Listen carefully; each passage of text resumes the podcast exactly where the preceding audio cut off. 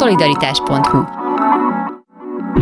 A műsor támogatója a Magyar Köztisztviselők, Közalkalmazottak és Közszolgálati Dolgozók Szakszervezete. Többen többre megyünk.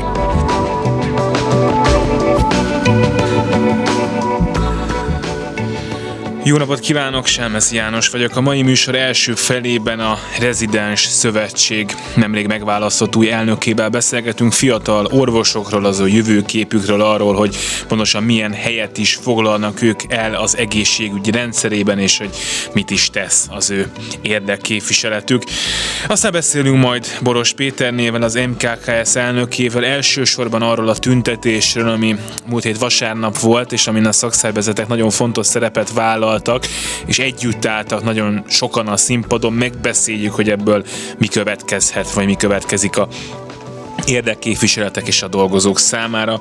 Végül pedig a sokszor emlegetett apaszabadság témáját fogjuk megbeszélni. A műsor végén arról lesz szó, hogy a kormány ezt megadja majd a e, édesapáknak, de sokkal rövidebben, mint amennyiben tehetné, de hát hogy miért azt is megbeszéljük, majd már is kezdünk.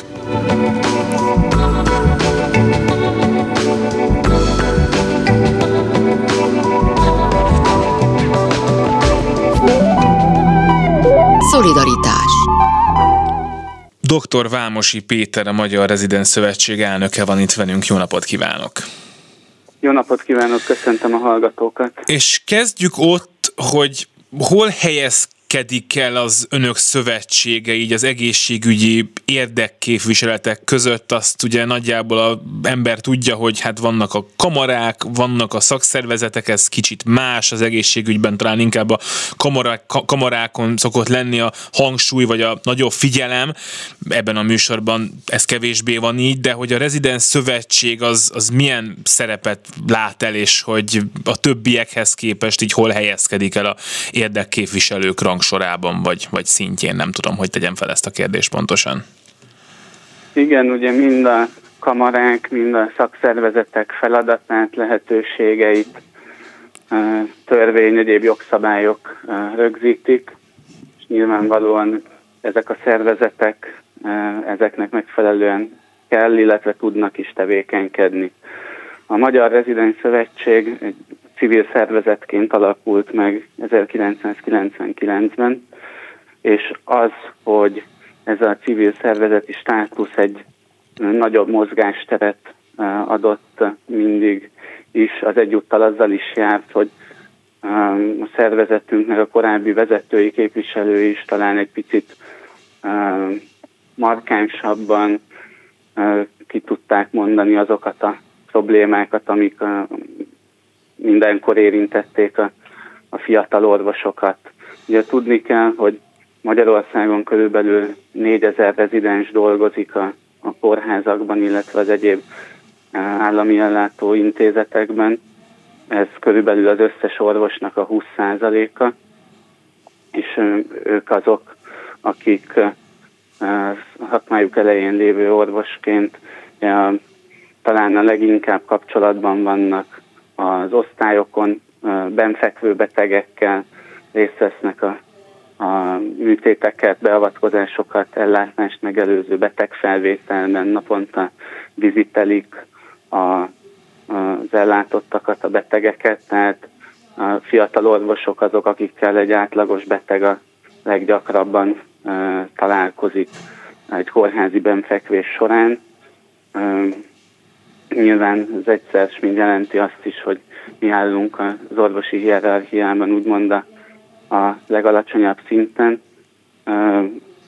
de talán ez is mindig elvezetett ahhoz, hogy, hogy egy-egy jelenséget jobban meg tudott jeleníteni a mi szövetségünk, mint akár az összes orvost képviselni hivatott kamarának erre mozgástere volt. Igen, erről a hierarchiáról akartam is kérdezni, mert ezt nyilván józan paraszti észre is lehet érteni, hogy, érteni, hogy pályakezdőnek akár sok évtizedes tapasztalattal rendelkező orvosok mögött milyen nehéz lehet lenni, különösen egy olyan szakmában, ahol tényleg életek múlnak azon, hogy az ember mit csinál, ez, ez hogyan néz ki, vagy mennyire, most ez lehet, hogy egy nagyon laikus, meg buta kérdés, de hogy mennyire nehéz fiatal orvosnak lenni Magyarországon, vagy mennyire múlik ez azon, hogy egy adott kórházban éppen milyen közösség van, milyen vezetés van?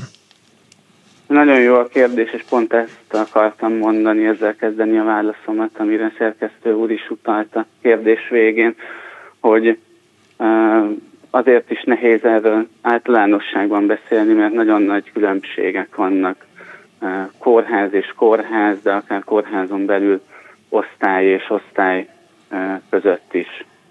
Ugye, mire valaki megszerzi az orvosi diplomáját, addigra már 18 évet tanult összesen az általános iskola, középiskola, egyetemen, és a, az orvosi pályafutása is még ennek a tanulásnak a folytatásával kezdődik.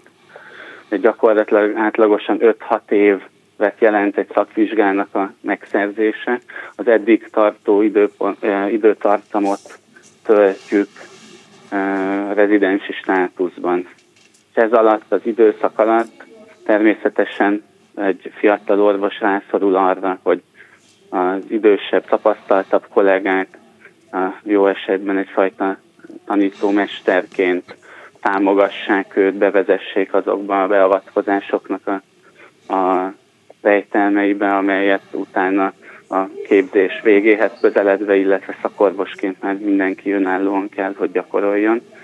És nyilván ez a státusz jelent egyfajta, mm, hát most ha egyszerűen fogalmazok, azt mondom, hogy kiszolgáltatottságot, hiszen az ember csak akkor tud tanulni, hogyha ha van, aki tanítsa.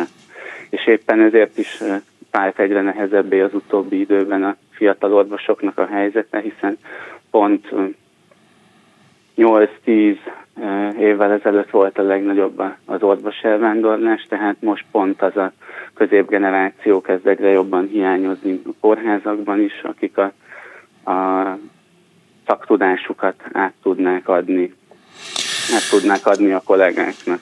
Am- Ugye éppen ezért is fontos a szakképzési rendszernek a, a finom hangolása ennek során, illetve az egészségügy egyéb rendszereinek az átalakítása során is szem előtt kell azt tartani, hogy a, azok a, a tapasztaltabb orvosok, akik itthon vannak, ők viszont minél inkább érdekeltebbek legyenek abban, hogy átadják a tudásukat. Ugye nyugati országokban láthatunk olyan e, példát, hogy egy-egy tapasztalt professzor csak a legbonyolultabb beavatkozásokat végzi el maga, a többihez pedig egyfajta felügyeletet biztosít a fiatal kollégáknak. A fizetése nem függ az elvégzett beavatkozásoktól, számától.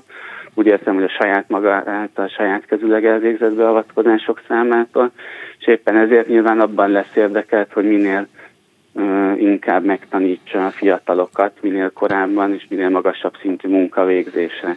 Ugye addig, amíg Magyarországon a hálapénzrendszer volt, addig a legtöbben abban voltak érdekeltek, hogy saját kezüleg végezzék el a legegyszerűbb beavatkozásokat is, és hát ez a tanítás a szakképzésnek a rovására ment sajnálatosan, éppen ezért volt egy óriási fejlemény, hogy, hogy most már törvényi szinten mindenképp, és a gyakorlatban is egyre inkább szakított az ország ezzel a rendszerrel. És ebben egyébként olyan szintű változás is van, hogy többet műthetnek például fiatalok, illetve még ezzel kapcsolatban akkor megkérdezem azt is, hogy milyen típusú ösztönzéssel lehetne idősebb kollégákat rávan, rávenni, hogy ilyen módon mentoráljanak. Nyilván nagyon sokan, akik mondjuk pedagógus hajlamúak, ezt egészen biztosan csinálják maguk is, de biztosan nem mindenki, és persze lehet, hogy nem is mindenkinek kell, de hogy hogyan lehetne ez, hogy úgy működjön, hogy ez ne csak azon múljon, hogy az adott kórházban a főorvosnak van ehhez kedve, meg, meg tudása.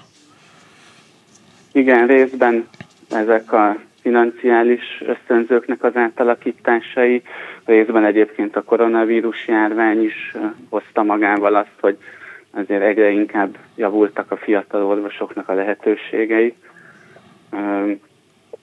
A koronavírus járvány alatt volt olyan időszak, hogy egy bizonyos életkor alatt mint a legveszélyeztetett korcsoportba tartozók, bocsánat, hogy életkor fölöttiek kollégánk otthon kellett, hogy maradjanak, hogy ne legyenek kitéve a veszélynek úgymond az első frontvonalban, és nyilván a rájuk, adó, rájuk eső beavatkozások egy jó részét is fiatal kollégák tudták elvégezni, ezzel is segítve azt, hogy ők minél előbb teljes értékű ellátóvá válhassanak, és ugye utána azon a színvonalon még hosszú évtizedekig gyógyíthassanak.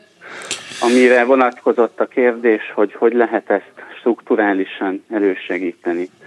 Ugye a mostani egészségügyi államtitkárságnak immár belügyminisztériumon belül vannak olyan tervei, hogy visszahozzon valamilyen a teljesítménnyel, értve ez alatt mind a minőséget, mind a mennyiséget. Hát ezekkel összefüggő bérelemet visszahozzon az orvosoknak a fizetésébe. Ugye tudni kell, hogy jelenleg egy orvosnak a fizetése az állami kórházakban, az új rendszerben gyakorlatilag csak az orvosként eltöltött ide, időtől, így végeredményben szinte egy az egyben az életkorától függ. És ugyanannyit keresik a különböző, ugyanannyit keresnek a különböző szakmákban dolgozók, illetve az is, aki kórházban mm, beavatkozásokat, műtéteket végez, az is, aki egy szakrendelőben ambuláns ellátást végez csak, illetve nem csak a szakmák között nincs különbség, hanem a szakmákon belül sem. És hát azt azért tudjuk, hogy eltérő az egyes kórházak, osztályok, orvosoknak a leterheltsége. Mi azt kezdeményeztük az államtitkárságnál, hogy amikor visszahozza ezt a teljesítménymérést, akkor abban, tehát, hogy mérni akarják a elvégzett beavatkozások számát, különböző más indikátorokkal a minőségét is, akkor ezek között jelenjen meg az is, hogy milyen szakképzési tevékenységet végez egy főorvos, vagy szakorvos, vagy professzor. Ugye azzal, hogy ő egy, együtt végez egy beavatkozást egy fiatal orvossal, azzal egyrészt még akár azt is vállalja, hogy kevesebb beavatkozást tud elvégezni, hiszen óhatatlanul is hosszabb idő lesz, hogyha közben magyarázni kell, hogyha közben felügyelni kell a fiatal kollégát, de ez egy befektetés az ország egészségügyi ellátásának a jövőjébe, hiszen az, aki minél előbb megtanulja teljes értékűen ellátni a, a szakmáját, az hozzá tud járulni az orvosi, az orvos hiánynak a a csökkentéséhez. Tehát mi azt kezdeményeztük, hogy akár még érjen többet is az a beavatkozás, nem csak, hogy beszámítson, hanem érjen többet az, amit egy adott főorvosnak a felügyelete mellett egy rezidens végez el. Mondott már néhány dolgot, amit szeretne javítani, változtatni, de hogy mégis frissen elnök, és gondolom, hogy nem sokáig, vagy viszonylag rövid ideig lehet rezidens szövetség elnök valaki, hiszen előbb-utóbb már nem lesz rezidens, de javítson ki, hogyha ez nem így van. Tehát, hogy mm. valamennyire kötött a mandátuma, és a kérdésem az, hogy mondjuk amikor majd távozik, már mint képz, még sokkal képzettebb orvos erről a pozícióról, akkor mivel lenne elégedett? Tehát mi az, amit mindenképpen szeretne elnökként elérni a szövetségnek az élén? Az egyik, amire már utaltam, az ebben a minőségi, mennyiségi indikátorrendszerben a szakképzésnek a megjelenítése, amiben nagyon bízunk, hogy nyitott lesz rá az ágazati vezetés, és Takács Péter államtitkár. Egy másik nagy feladat, ami most a szövetség előtt áll, az az úgynevezett vezető rezidensi rendszernek a bevezetése. Ez abból áll, hogy gyakorlatilag a nyár végén történtek meg a vonatkozó jogszabálymódosítások, amiket az elmúlt években a szövetségünk kezdeményezett, és részben az általunk elindított pilot program került jogszabályi szintre felemelésre. Ennek részeként az egyes szakterületek, tehát mondjuk belgyógyászat, sebészet, pszichiátria, gyerekgyógyászat és így tovább az összes szakma egyesével, mindegyik részéről kijelölésre, megválasztásra kerül egy-egy már a képzésében időre tartó vezető rezidens, akiknek egyrészt feladat lesz a szakképzéssel kapcsolatos észrevételek továbbítása, másrészt bekerülnek részvételi joggal az úgynevezett szakmai grémiumokba, amik szintén szakképzésenként szerveződnek, és a szakképzést koordináló négy orvos egyetemen működnek, illetve az ő feladatuk lesz az is, hogy támogassák a, a képzésben résztvevő társaikat a, a szakmai fejlődésben olyan előadások megszervezésével, amik felkészítik őket a, a szakvizsga során várható um, ismeretellenőrzésekre. Ez például a, a sebész rezidensek körében működött az elmúlt időszakban nagyon jól, és ezt a modellt most, hogy már jogszabályi alapja is van, szeretnénk kiterjeszteni a, a többi szakképzésre is. A vezető rezidensek kiválasztása az jelenleg is zajlik. November elejéig lehet beadni rá pályázatot, majd utána fog a döntéshozatal megtörténni. De nyilván ez az új rendszer egy sokkal nagyobb lélegzetvételű és volumenű feladat lesz, mint amikor ez csak egy-egy egyetem mellett, illetve néhány szakképzésben működött, hogy gyakorlatilag most ennek a eredményes kiépítése és a hatékony működtetése lesz egy szintén nagy feladata a szövetségünknek. Ugye orvosbérekről nagyon sok szó esett az elmúlt években, és ilyen laikusként az ember azt érzi, hogy ezt a dolgot, ezt valamennyire rendezte a kormányzat, tehát azt lehet mondani, hogy az orvosoknak a, a fizetése mondjuk európai összehasonlításban sem botrányosan alacsony, és ez különösen igaz minden bizonyan azokra az orvosokra, akik 20-30 éve dolgoznak egy, egy adott intézményben, mondjuk a fiatalokra ez, ez mennyire igaz? Tehát amikor egy rezidens bekerül egy kor kórházba, és ott nem tudom, megkapja az első fizetési csekjét, akkor ő azt mondja, hogy ez, ez rendben van, a más szakmákban diplomásként dolgozó barátaim is, és körülbelül így fognak élni, mint így élnek, csak én közben életeket mentek meg, embereken segítek, vagy azért nem annyira rúzsás a helyzet, mint ahogy ezt én most itt lefestettem szép pozitívan. Hát az vitathatatlan, hogy nagy mértékben javultak az orvosbérek, és ebbe beletartoznak a, a legfiatalabb orvosok is.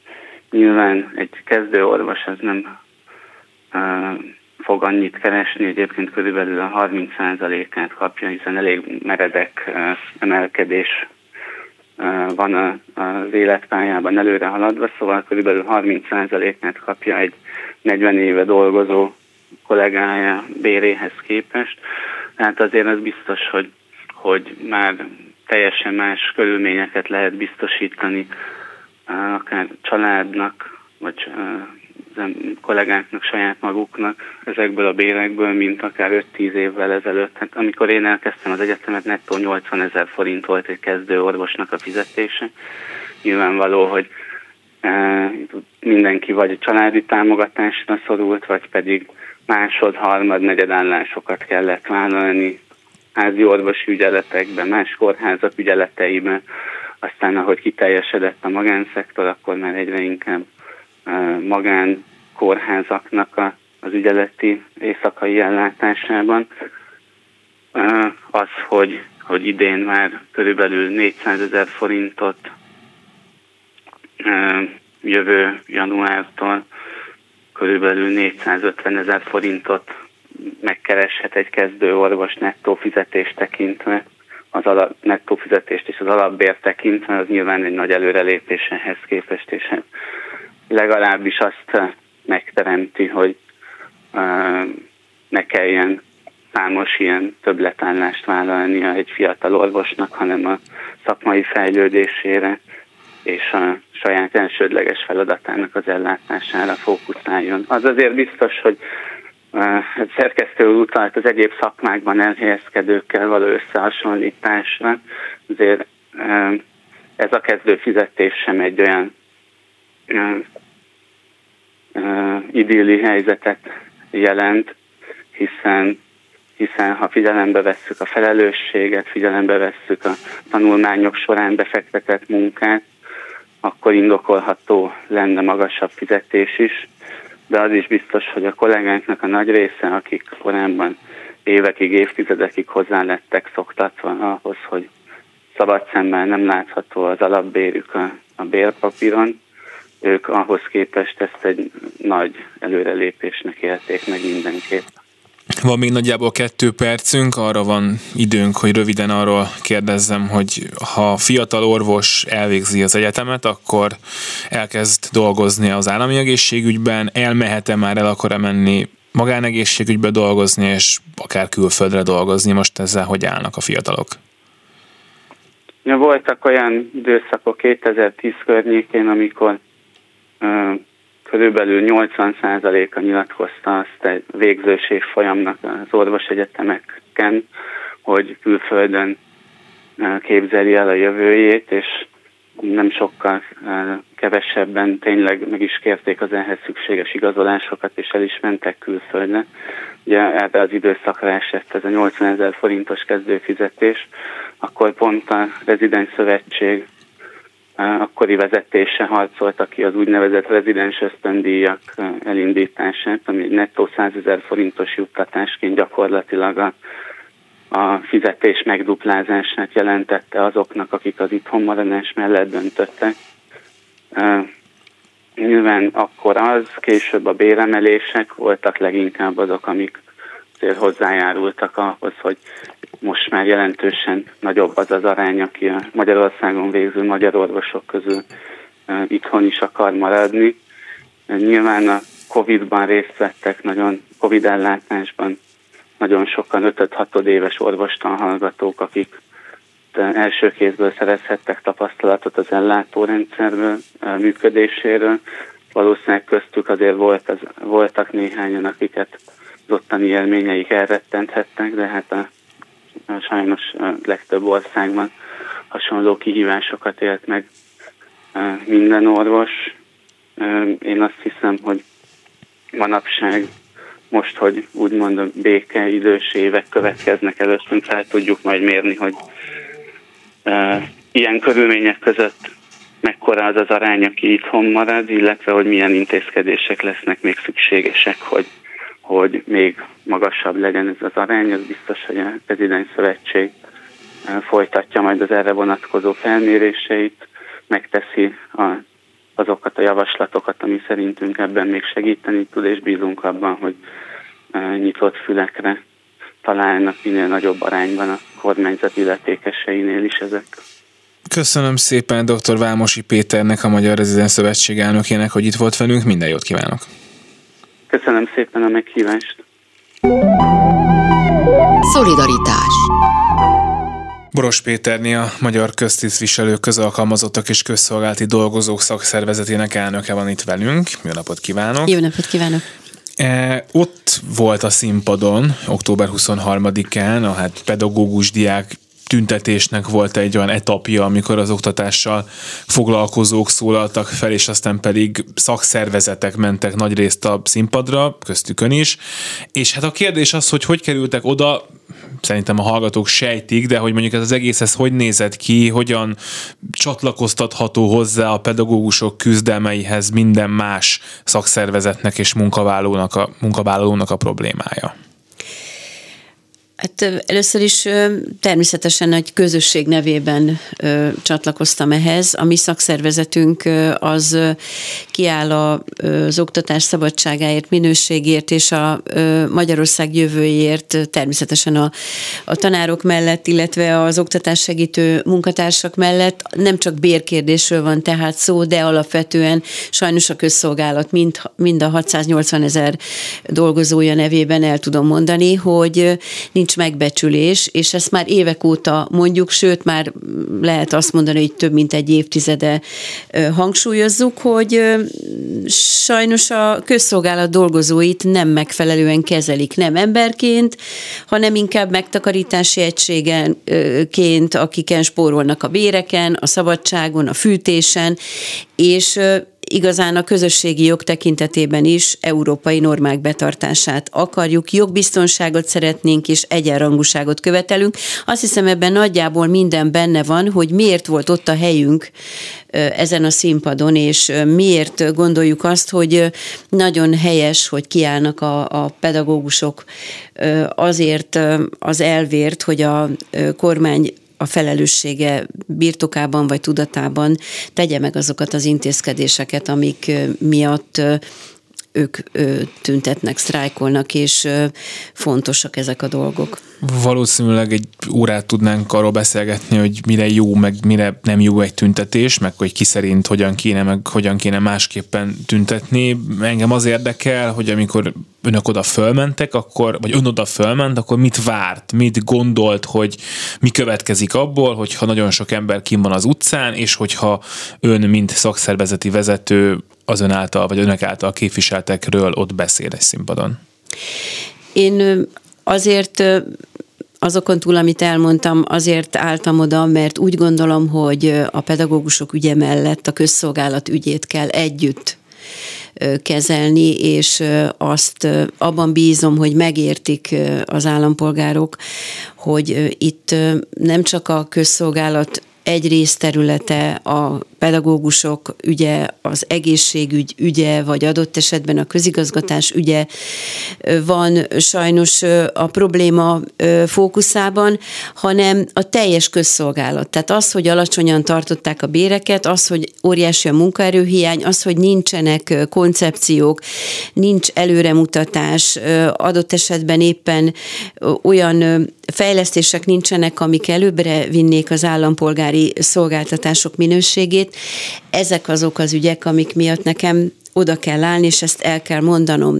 És azért is álltam oda, hogy érzékeljék, hogy hogy mi mögöttük állunk, de nekik viszont, és a mi kollégáinknak, mert én ugye közigazgatást képviselek, adott esetben szociális területet, kultúrát, hogy érzékeljék, hogy mindenkinek ott van a helye egymás mellett. Mert nem hagyhatjuk tovább, hogy kihasználják az embereket, hogy megalázó bérekért dolgozzanak. Azért, hogy ki tudják fizetni a, a megélhetésüket, a rezsijüket, és az emberek nem csak azért dolgoznak, hogy dolgozzanak, hanem azért, hogy életük legyen.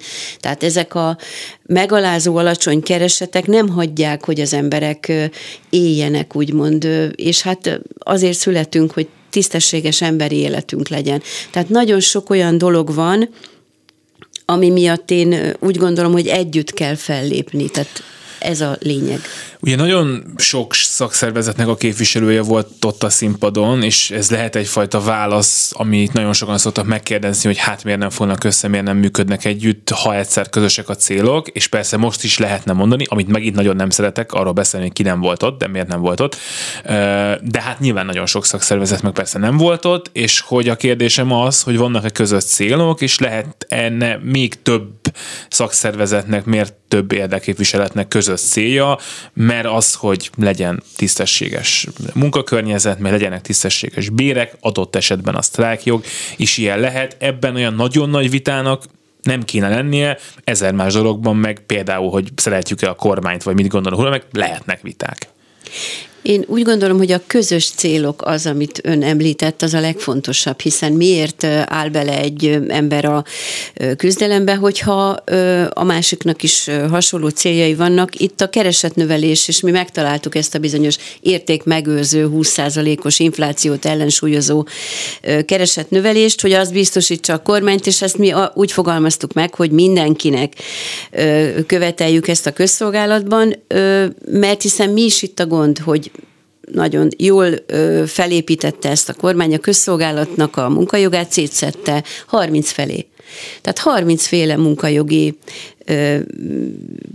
életpálya szabály van, és hát mindenki küzd a kis saját szeletér, közben nem tekint ezen túl, hogy hát megálljunk, mindenkinek nagyon nehéz, és hát ebben kell összefognunk. Tehát amikor azt mondják, hogy miért nem fogunk össze, ennek megvan az oka, de valójában én úgy gondolom, hogy ezért ö, már ö, többen látják azt, hogy túl kell ezen, felül kell emelkedni, és meg kell egymás kezét fogni. Ott a Szakszervezetek Akciószövetsége, aminek ugye az MKKS is tagja, ha jól megnézzük a színpadon, majdnem mindenki ennek tagja volt, mert a PDS tagja, a Villamosenergiai Szakszervezeti Szövetség, tehát mi már régóta látjuk ezt, hogy hát át kell konfederációkon is ívelni, és gondok, másképp kell ezen az ügyön úrá lenni, és közösen kell gondolkodni, és bizony azt kell, hogy mondjam, hogy az MKKS vezetőjeként azért vagyok én ebben még jobban benne, és látom a problémákat, mert az önkormányzati terület hozzánk tartozik, és az önkormányzati területen a feszültségek most óriásiak, és sajnos attól félünk, hogy az önkormányzatok nehézségei, küzdve itt a rezsiválsággal, oda lyukadnak ki, hogy a végén a munkavállalókon csattan az ostor.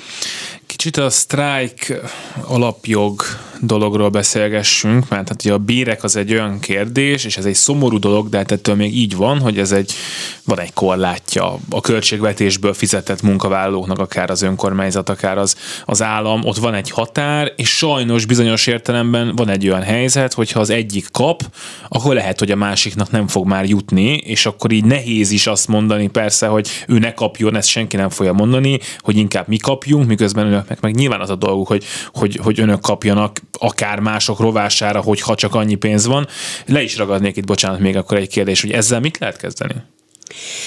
A sztrájkjog az úgy, ahogy van, nem alkalmas sajnos a, a sztrájk megszervezésére. Mi kipróbáltuk jó, jó néhányszor, most is fontolgattuk, hogy beleálljunk-e egy sztrájkba vagy sem. És egy ilyen köztes megoldásban gondolkodunk, de még azért nem beszélnék erről, mert még nem vagyunk a döntésnél. Viszont egy mondattal utalnék arra, hogy azért kellett a pedagógusok egy részének a polgári engedetlenséggel, annak az eszközével élni, mert nincs való valódi sztrájk megszervezésére alkalmas sztrájk törvény is. Ráadásul ezt is szétszették, mert nem csak a, tehát a közalkalmazottaknál is más a sztrájkjog, a közigazgatásban is más a sztrájkjog, a pedagógusoknál is más a sztrájkjog, tehát amit tudott ez a kormány végül is mindent elkövetett azért, hogy ne tudjunk összeállni. De most már azt gondolom, hogy ezen is túljutottunk, mert látják az emberek ezt, és hát valószínűleg polgári engedetlenség lesz a vége, mert nem fognak minden szabályt betartani, egyszer megáll az élet, akkor, akkor valószínűleg majd mindenki megtalálja azt a megfelelő módot, amivel ki tudja fejezni, hogy mennyire elégedett lehetetlen. Mi azért szeretnénk ezen valamilyen módon mégiscsak szervezetten úrá lenni, hiszen nem szeretnénk, hogyha pont a, a szakszervezet nevében is benne van az, hogy egy szervezetség a mi erőnk, hogyha szétzilálódnánk. Tehát pont azért dolgozunk azon, hogy együtt lépjünk föl, és ha a sztrájktörvény keretei nem mindenben engednek, akkor valami olyan köztes megoldást találjunk, ami még védi a munkavállalókat, de ugyanakkor alkalmas arra, hogy együtt lépjünk fel. Azt akartam előszedni itt a sztrájk kapcsán, hogy na hát ez viszont nem kerül pénzbe. Tehát, hogyha itt a döntéshozókra tudnának, amit alig ha tudnak, hiszen nem változik a sztrájk törvény, sőt egyre nehezebb nagyon sok helyen sztrájkolni. Ezen lehetne változtatni, ez a kormányzatnak nem kerülne költségvetési forrásban, szemben ugye az emlegetett bérekkel.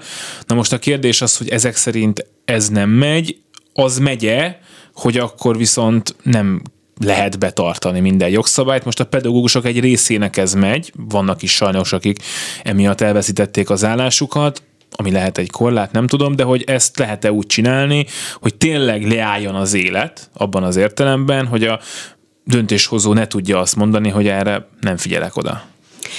Hát igen, pontosan ez az a lecke, amin dolgozunk, amit most ön elmondott, de erről azért nem mondok még többet, mert ehhez nagyon sok szereplőnek a közös megegyezése szükséges, de ezen dolgozunk, viszont hagyd mondjam el, hogy rendkívül elítélem azt, hogy ezeket az embereket, akik tulajdonképpen egy magas fokban bemutatták azt, hogy milyen társadalmi szolidaritás működik bennük, hogy kockáztatták még azt is, hogy az állásukat akár, de Magyarországon nincs olyan jogszabály, ami alapján ezeket az embereket úgymond ki lehetne rúgni. Tehát én ezt, ezt vitatom, és nagyon helyesnek tartom, hogy ők a, a munkajog eszközével próbálnak érvelni a bíróságon. Én, én kitartást kívánok ehhez, és azt gondolom, hogy győzni fognak.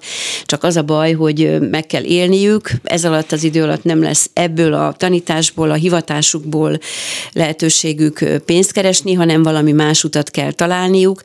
Én őket mártírnak tartom, egyébként a szó nemes értelmében is, akik megmutatták, hogy hogy ezeken a szabályokon igenis változtatni kell, és valami olyan akció kell együtt, ami megmutatja, hogy valóban nekik igazuk volt ebben hogy minthogyha a személyszállításban dolgozóknak, vagy a kukásoknak, akkor mondjuk így, hogy, hogy világos legyen nekik, mint hogyha sikerült volna egy olyan, ezt azóta se tudjuk pontosan sztrájkot, vasztrájkot, vagy azt mondták, hogy hát ha betartunk minden szabályt, akkor nem tudnak elindulni a gépek, sajnos ez van, akkor nem visszük el a szemetet, és ott ők elértek valamit napok alatt, meg egész egyszerűen valószínűleg azért, mert hogy a döntéshozók azt nem bírják ki, hogyha a szemét ott van az utcán, ezt mindenki látja, mind ahogy nyilván azt se bírnák ki, hogyha mondjuk minden iskola leállna, vagy minden kormányablak leállna, nem minden, de a fele, mert akkor nem tud haladni az élet, nem tud haladni a gazdaság, a gyerekekre valahol vigyázni kell, ügyek nem intéződnek, de hát ugye, hogyha csak 5%-a áll le, és csak egyszer a hónapban, akkor abból lehet, hogy meg az lesz, hogy jó, hát ezt lenyedik a döntéshozók, akkor ez van, ezért még nem kell megmozdulni. Én értem, hogy mit mond, és valóban az, hogy a kukások ezt megtették, az egy nagyon fontos lépés volt. Szerintem a feszültséget bemutatták és mm, kialkutták, amit lehetett, azokban a keretekben, amiben a főváros tudott gondolkodni.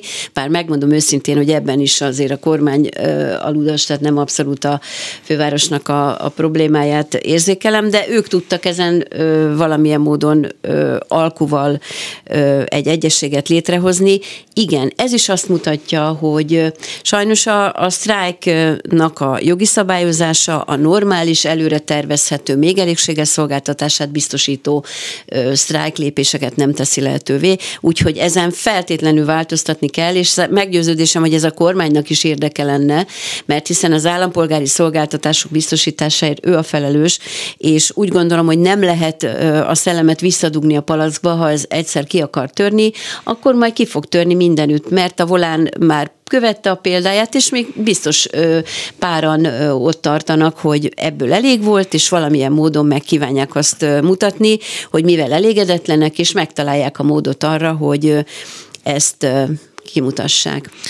Ja, pedagógusok esetében nagyon sokan kaptak ugye, leveleket a tankerületüktől, hogy nem kéne polgári engedetlenkedni. Amennyire tudjuk, retorzió ezt a öt pedagógust érte csak, lehet, hogy nem így van, de, de erről lehet tudni, hogy azt üzenik a szakszervezetek ilyenkor, hogy hát, hogy ott vagyunk mögöttetek. Ugye vannak alapok már itt ott arra, hogy lehessen sztrájkolni, és az ember közben megéljen, adott esetben polgári engedetlenkedni, de hogyha ez nagyban történik, az valószínűleg, de ezt kérdezem is, akkor tud működni, hogyha a dolgozók azt érzik, hogyha a munkáltatójuk nekik azt mondja, hogy ezt nem szabad, akkor mögöttük ott van valaki, például egy szakszervezet, aki segít. Adott esetben abban is, hogyha ő elveszti a munkáját, akkor ne halljon ilyen. Hát igen, ez egy olyan dolog, hogy a munkavállalói tudatosság is hozzátartozik. Tehát ha valaki szervezett munkavállaló, akkor egy adott szakszervezetnek ilyen típusú szolgáltatásáért fizet. Tehát ez biztos, hogy a szakszervezet munkajogi segítséget nyújt, és nem kell neki 35 ezer forintos óradíjat kifizetni az ügyvédnek, mert adott esetben ezt kifizeti helyette mondjuk az MKKS, mert nálunk ez így van. Tehát igen, ezek nagyon fontos dolgok, és azt azért mégiscsak ebben a, mert ebben most nagyon sok mindent mondott ebben a, a felvetésében, én azt a részét fognám meg, hogy komolyan kell azon gondolkodnunk, hogy hogyan tudjuk érzékelni pontosan a feszültséget, mik, mik azok, amik a dolgozók részéről igényt fogalmaznak meg, és milyen eszközzel tudunk lépni, beleértve a sztrájknak egy kiferdített változatát. Ezen dolgozunk mi is. És akkor még egy kérdés, biztos, hogy nem biztos, hogy ezt el akarja árulni majd, de azért megkérdezem, mennek-e tovább így együtt, és lehet-e az, hogy még többen lesznek szakszervezetek, akik valami közöset kérnek együtt, akár ilyen közös színpadokon sok tízezer ember előtt, akár, akár tárgyalóasztalok mellett a kormányzatnál, tehát hogy nem csak az MKKS akar oda menni, hanem 15-en akarunk oda menni, és kérünk öt dolgot, de azt mindenkinek, és azt nagyon kérjük. Hát én nagyon remélem, hogy ez így lesz, ahogy elmondtam, mert az én fejemben ez van, és azt is tudom, hogy ehhez vannak sokan partnerek, akik hasonlóképpen gondolkodnak.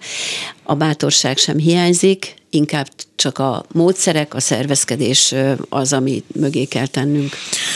Köszönöm szépen. Köszönöm Boros szépen. Péterné a MKKS elnöke volt itt velünk. Minden jót kívánok. Köszönöm.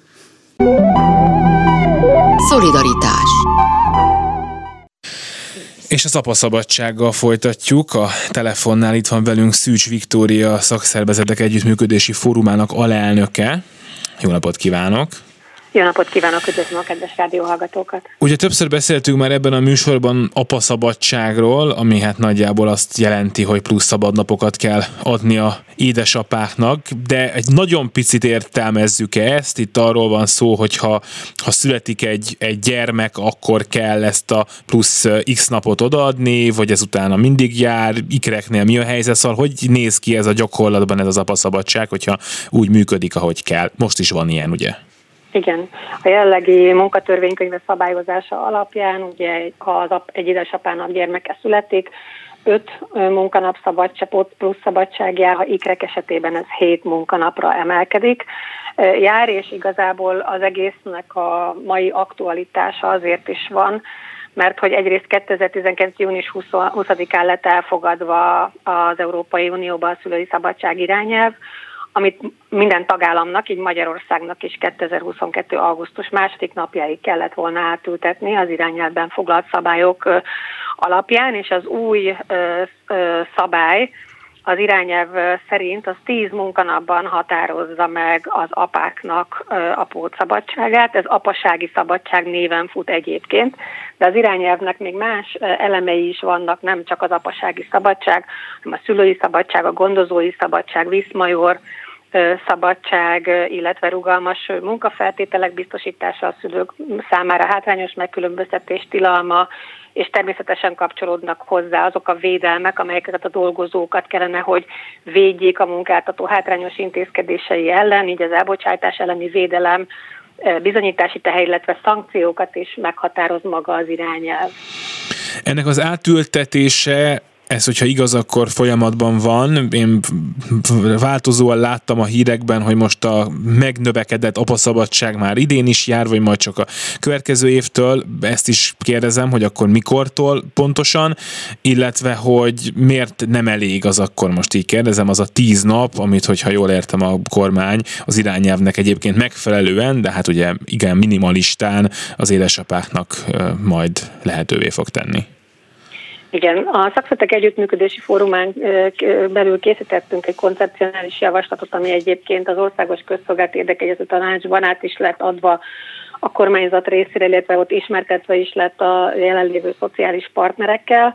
A SZEF javaslata ennél magasabb volt, egy 15 munkanapot javasoltunk, illetve ikrek esetében 20 napot szabadságot javasoltunk magára az apasági szabadságra, ami ugye akkor is járjon a, gyere, a szülők számára, hogyha a gyermek meghal, illetve örökbefogadás esetében is járjon, és a díjazásra vonatkozóan pedig azt kértük, hogy a távolíti díjjal megegyező díjazás legyen. Most itt egy picit megállok, mert visszatérve arra a kérdésére, hogy itt sok mindent lehet olvasni, igen, valóban a tegnapi nap folyamán Először a, a versenyszféra és a kormányállandó konzultációs fóruma képviselői kapták meg azt a kormányzati előterjesztést, amit csütörtökig kell véleményezniük, majd a mai nap folyamán a közszféra, az Országos Közszolgálati Érdekegyezet a tanács képviselői kapták meg azt az előterjesztést, ami a közszférára vonatkozik, és péntekig kell véleményeznünk. Tehát maga az irányelv bevezetésére volt három év, egy kapavágás nem történt, azt tudom mondani, és most van három napunk az egész anyagnak a véleményezésére. A tervezet az egyik 45 oldalas, a másik 70 valahány oldalas, tehát nagyon kevés idő állt, hogy én is most az interjúra készülve átnézem teljes részletességében, de azt látjuk, hogy a jogszabály hatályba lépésének ideje az január 1 lenne. Néhány esetben van visszamenőleges intézkedés, de nem teljes egészében a, a, az augusztus másodikai hatályba lépési időtartamra, és tulajdonképpen a bevezetési időtartamra. Én azt tudom mondani, hogy látva a két koncepciót, hogy sem a, a VKF-es anyag, sem a munkatörvénykönyve módosítása, sem pedig a közféra jogállási törvényeinek módosítása nem felel meg teljességgel az irányelvben foglaltakkal. Lehet, hogy az apai tíz nap szabadság önmagában megfelel, de számos olyan eleme van magának a joganyagnak, ami viszont nem felel meg az irányelvbennek több ponton sem. Melyek ezek, amik nem felelnek meg?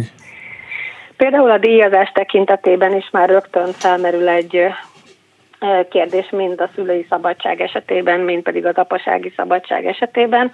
Ugye a munkatörvénykönyv, amit átvesz egyébként majd számos közszér a jogállási törvény is, az első öt munkanapra a jelenlegi távolléti díjdiazást adja a tervezet, viszont a második öt napra, ugye összesen így lesz tíz nap, már csak a távolléti díj 40%-ára adja meg a díjazást. Ugye maga az irányelv az pedig azt mondja, hogy nagyon egyszerűen magyarra fordítva a szöveget, hogy meg kell egyezni a díjazásnak legalább a táppénz mértékével, ami ugye a táppénz ma Magyarországon a az átlagkeresetnek a 60%-a, tehát ilyen szempontból a 40%-ot semmiféleképpen nem lehet e- ezzel a kalap alá beemelni. Aztán a másik érdekesség a szülői szabadság vonatkozásában. Ugye az irányelv azt mondja, hogy négy hónap a szülői szabadság mindkét szülő esetében, amelyből két hónap az nem átruházható. Tehát ha kiszámoljuk a napokat, négy hónap esetében a 4 20 munkanapot, az 80 munkanap, abból az át nem ruházható rész ugye az a fele, tehát a 40 munkanap, a maga egyébként a jogszabályszövege 44 munkanap szabadságot ad összesen a munkavállalónak, és hát így már látszik, hogy a napokban sem felelünk meg az irányelv szabályainak, és érdekes nagyon a díjazás meghatározása, mert azt mondja a kormány által írt tervezet, hogy a távolléti díj 10%-ára jogosult a szülő, amit még csökkenteni kell az őrá vonatkozó éppen gyed vagy gyes összegével. Tehát 28.500 forint most a gyesnek az összege, ha veszünk egy minimál béres munkavállalót bruttó 200 ezer forinttal, annak a 10%-a 20 ezer forint, ha abból levonjuk a 28.500 forintot, akkor még mínuszba is megyünk. E, tehát ez is, ez is látszik most így tényleg első olvasatban a tervezetből, hogy a maga az irányelvnek az átültetése megint a jó keresetűeknek ad valamit, nem azt mondom, hogy sokat, valamit, az alacsony keresőknek, tehát a minimálbéreseknek, garantált bérminimumosoknak nem ad semmit sem. És egyébként nem is motiválja az édesapákat, akik mondjuk részt vennének a gyermek gondozásában otthon, hogy ebben a munkában részt vegyenek, hiszen az a kevés, attól a kevés pénztől is elesnek. A szakszerti javaslata egyébként a mi részünkről az a távoléti díj volt, a teljes szülői szabadság idejére vonatkozóan.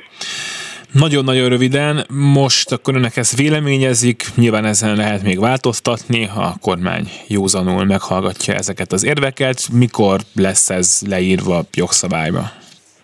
Hát ugye a jogalkotási folyamat az úgy néz ki a parlament napirendje alapján, hogy ez kb. novemberben fog a parlament, parlamenti szakaszba érni, és ugye ahogy említettem, a tervezet alapján pedig január 1-ével lesz ebből hatályos vagy jogszabály a tervezet alapján, én azért azt gondolom, hogy túl sok időnk nincsen a véleményezésre, ahogy itt jeleztem is, hogy három hmm. munkanapot kap, sem kaptunk szinte péntekig, és utána a parlamenti szakasz alatt már igazából a parlamenti képviselő pártok, frakcióknak a, a kezében van a dolog, hogy formálják és gyúrják az anyagot, hogy minél jobban megfeleljen legalább az irányelv szövegének, illetve szellemiségének. Köszönöm szépen Szűcs Viktóriának, a SZEF alelnökének, hogy itt volt velünk. Minden jót kívánok!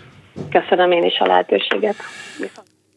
A műsor pedig ezzel véget ért, Gerendai Balságnes volt a szerkesztő, a technikus pultban Kemény Dániel és Gál Bence is ültek a műsor alatt, Lehoszki Miriam volt a telefonnál, aki közre működött, most Véna Gyöngyi hírei jönnek.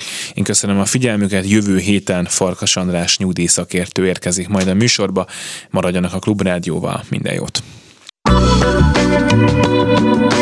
A műsor támogatója a Magyar Köztisztviselők, Közalkalmazottak és Közszolgálati Dolgozók Szakszervezete.